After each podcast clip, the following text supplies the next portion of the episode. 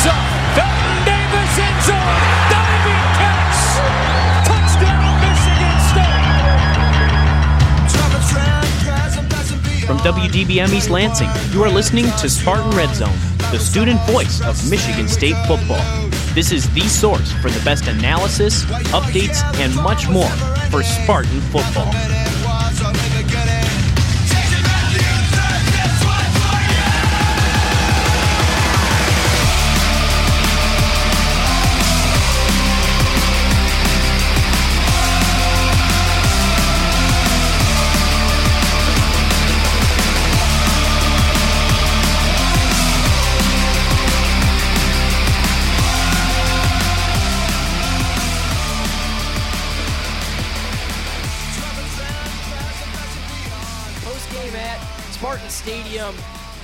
Michigan State, number 25, coming out with the win, 40 to 31 against Indiana. Mark Dantonio being honored after his 111th win. Now he got number 110 against Northwestern last week, but being home for the first time, Tom Izzo, I think, presenting him with a with a uh, commemorative ball. But Alex, so the offense puts up 40 points. Well, the Def- offense puts up 34 or yeah, 34 yeah, 34 points. points. The the 40 is it has an asterisk by it. Yeah. But you said at halftime, it's not often that you say, it's not really ever that you say the offense carried this team, but first half they did, second half they did as well, right? I- yeah, I, the defense was god awful today. There's no other way to put it. They were terrible. Uh, Michael Penix Jr. looked like Tom Brady out there tearing apart this defensive secondary. The defensive line was able to get no pressure because Penix was so good at getting the ball out of his hand quickly. And the cornerbacks and secondary of this team were just straight up gashed multiple times. I believe it was.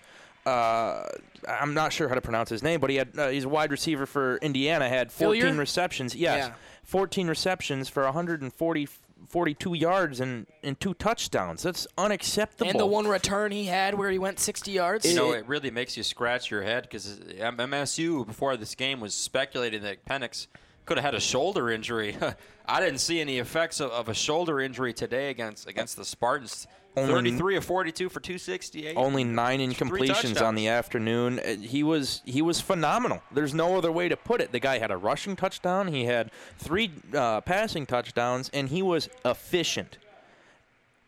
And you can't really say the same thing about Brian Lewerke, even though he had statistically better numbers. He ran the ball better. He had more passing yards, and he had equivalent touchdowns, not in the rushing yards. Almost did, but 50% completion percentage for Brian Lewerke is one of the most frustrating stats I, I've I've I've seen this season, where you you just don't know what you're going to get on every play with him. It's he'll miss an open an open guy one one play one play, and then the very next play he'll complete a 40 yard bomb to Darrell Stewart or Cody White, and you're like, can you be consistent?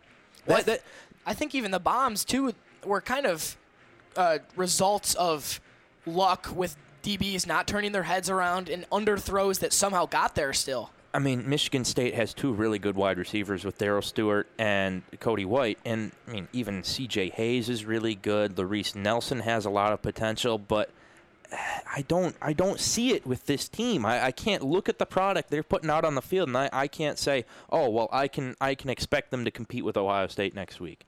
If they play like that against Ohio Especially State, Especially with the way the defense played, especially the defensive backs. I haven't seen a game like this from Josiah Scott. Maybe Th- they will get run out of the stadium in Columbus. They will get run out of the horseshoe.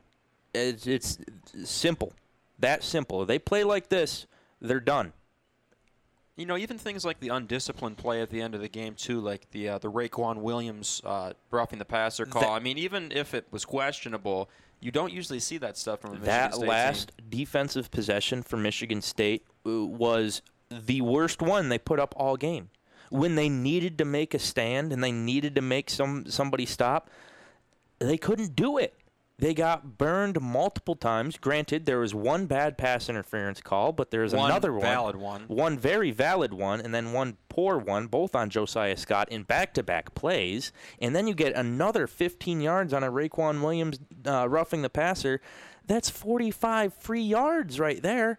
You cannot do that. That's unacceptable on the last drive of the game when you have to have a stop. I, I Mike Tressel has been phenomenal as a defensive coach so far this season, and this might have been his worst game ever as a defensive coordinator since Narduzzi left. You know, this feels kind of reminiscent of the last time Indiana came in here when Brian Lewerke was a sophomore.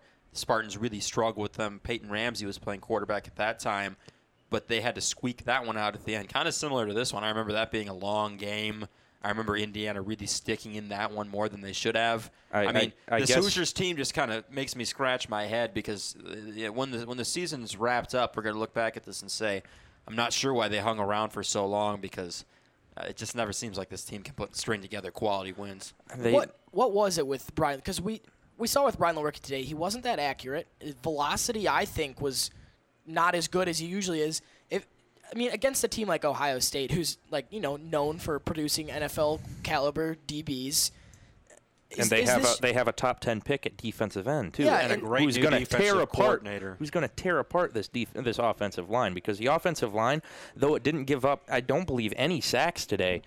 Uh, they couldn't couldn't uh, run block for the for the the, the life of them. Just couldn't happen. They they didn't do it.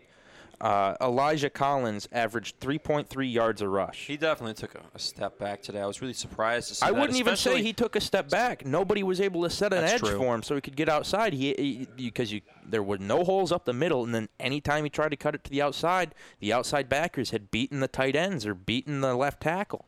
So where does it come from against against Ohio State next week? If they can't get pushed on the offensive line, and if, if they're playing against a better secondary than this Indiana team, how are they gonna score any points? Or how how are they gonna get it done? Is this just a bad day?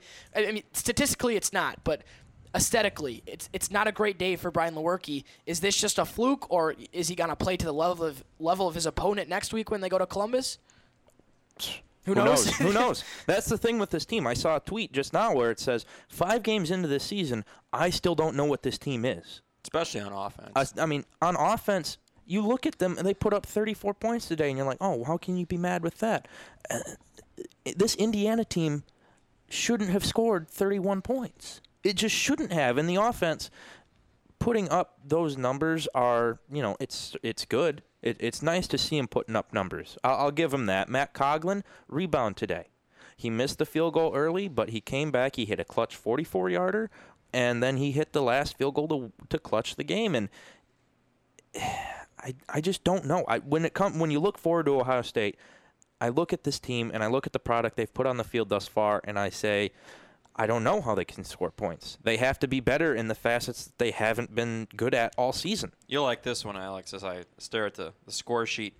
Michigan State's leading rusher, 12 rushes for 78 yards for Brian Lewerke. Is that not a positive though? Because he looked good when he was running. I do agree. It I do most- agree. it- yes, he did, and I believe that Ohio State is going to have to scheme for that next week, and that could open up it some was other impressive. things. I was. It was his- very impressive. His decision making in in read option type plays, where he might, you know, maybe he'll fake an option plays, has gotten a lot better since game one. I mean, against Tulsa, he made some some que- very questionable decisions, but it's definitely that would it would be an added wrinkle to, to for this team, especially if they can selectively use it in these next games against Ohio State. It brought Wisconsin. back memories of 2017 Brian Lewerke. But if you think about the last time 2017 Brian Lewerke played in Columbus, Ohio, Michigan State lost 48 to 3.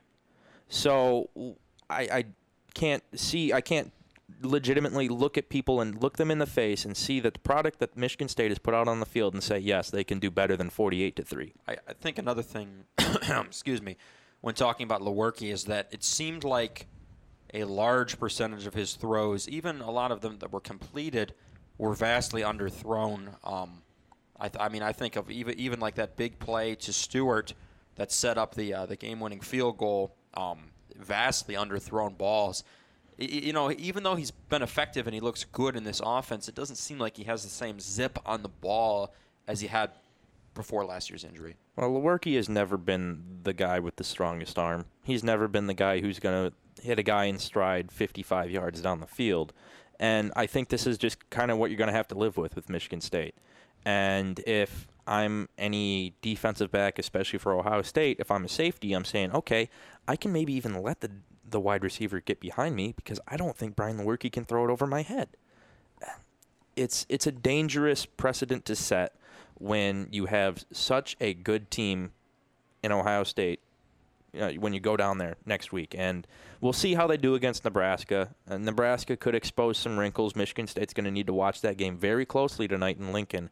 So it'll be interesting to see what happens, but I can't look at people in the face and tell them Michigan State can truly compete with uh, Ohio State. You know, I, I sorry to interrupt you there, Ian, but I think I should I should you know maybe maybe cool down a little on my take of, of thinking that Brian Lewerke has really cemented himself in this offense and embraced it because there were a number of times when he had miscommunications with his receivers today, a lot of miscommunication with formations. I don't know if they had to take a timeout today because of a uh, you know some confusion pre-snap, but there was definitely some confusion today. And I mean, it is game five.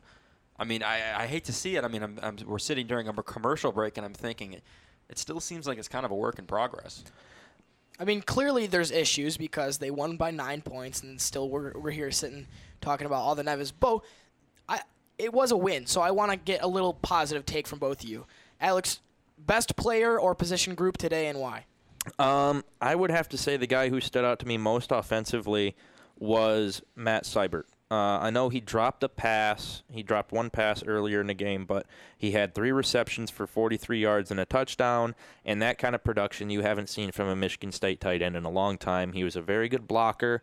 Uh, I didn't see him get beat too much on the outside. I saw him miss a blocker too, but considering how bad the Michigan State run offense has been, that's probably the best you're going to have to get this point.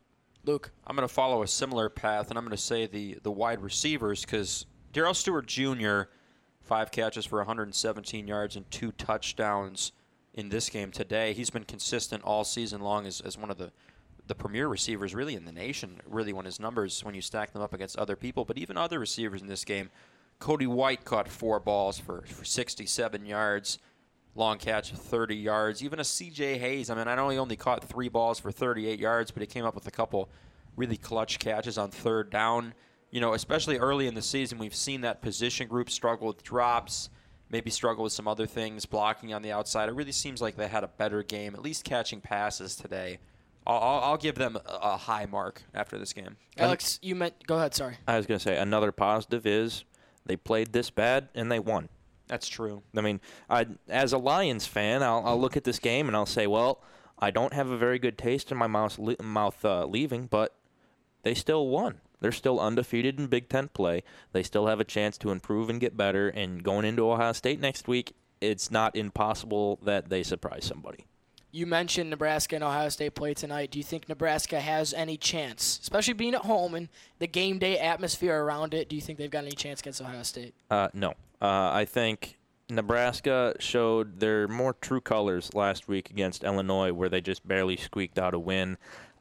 I'm not. Uh, I'm not sold on the Scott Frost uh, hype train just yet. I, I, you think. know, he's still building that program. I think. Um, I. I think. I, I believe in. I still am going to give him the benefit of the doubt, even though tonight, I, I don't believe in his team tonight. I'm not saying that uh, Scott Frost isn't going to be the coach for Nebraska. I'm not saying, but I'm just saying the team that he has right now, I don't think is the team that's going to upset Ohio State.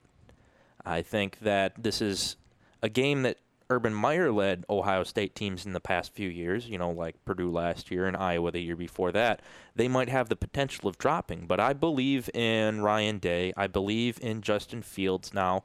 I didn't at the beginning of the season, but now I do. He's proven me wrong. And then uh, I believe in their defense. I think they are one of the top four best teams in America right now. And based on, I mean, the showing by Clemson, I could see them maybe moving up a spot if they pick up a win here. One last question: the the feeling in the locker room, especially after the whole Dantonio uh, uh, tribute video and everything. I, I would assume it's pretty positive. Do you think that's the right way to go as as coaches this week? Is to take a positive spin? It's another win, or take the the view of that was not good enough. and We play Ohio State next week. Now, I, I agree with the, the, the latter sentiment there because you look at this tape and you, you have to sit the guys down, and a lot of them already know this. A lot of them, it's a very veteran led team. They know that this isn't going to be good enough to beat Ohio State. And you can say, okay, good, we got to win. Now we need to look at what we did wrong. We need to know how we can attempt to correct it. And hopefully they'll play better next week because even in wins, you can always find something to improve on, and that is uh, especially true this week. What was the question again? I can honestly apologize. I was blanking out. As- I was I was looking over the stat sheet. as as coaches this week, do you think they they should be taking the the the view of it, we got another win, take the positive view, just work on you know little things, or is it that's not good enough? We're playing you know the the number five team in the country next week, the- and they're probably gonna come off a win against Nebraska. Like Alex said, they might move up one. My apologies for completely just forgetting the question. But I definitely think this is going to need to be another week of practice where they don't necessarily get too high on themselves and maybe continue to look at the issues that remain. I mean, you, I think about both sides of the ball. On special teams, they had some issues in coverage. I mean, even someone like Dom Long, who is one of their most reliable, if not their most reliable special teams player, had some trouble today. Um, you know, Coghlin bounced back nicely, but on defense, especially the defensive backs, I mean, Ohio State is always going to have so, some superior talent on the outside. They're going to need to bounce back in a big way if the Spartans want to pull off an upset in Columbus next week. And even on offense as well, that offensive line, you know, run blocking has always been an uphill battle for that unit this year, but pass protection has been something that it, it has thrived in doing. And you know, there was Lewerke took some big hits today. The, the the tackles didn't perform especially well on the edge, blocking some of Indiana's outside linebackers. But I definitely think Michigan State's going to need to go back to the drawing board and make some big time improvements headed into a huge, huge game at the shoe night game, I believe. I believe so. Maybe afternoon. I've got one more positive thing that I, I feel like I should touch on because I've been one of his most vocal critics. It's Brandon Sowards in the punt return game. Uh, he was really good tonight. Uh, one return for 22 yards, and then he let uh, another punt bounce into the end zone, which is what I would say the first time he's done that that it wasn't down inside the five yard line. Yard line. So uh, Sowards was really good tonight, and maybe he could be the punt returner for the rest of the season. It is interesting. They didn't even give Cody White a look tonight, which I thought was interesting. I mean, I'm looking at the depth chart right now, and they were both listed as like co punt returners. I mean, you know, White, even before the Northwestern game, has struggled in the punt return game. You know, you, I really thought that was an area where he could really take off this year and maybe add another dimension to his game, but he struggled in the return game. So Michigan State does win 40 to 31 against Indiana. They move to Ohio State next week. They'll take on the Buckeyes in Columbus. Thanks for sticking with us and coming along for this up and down ride as we went through the day. Uh, for Alex McCray and Luke Sloan, I've been Ian Gilmore, and you've been listening to Spartan Football on WDBM.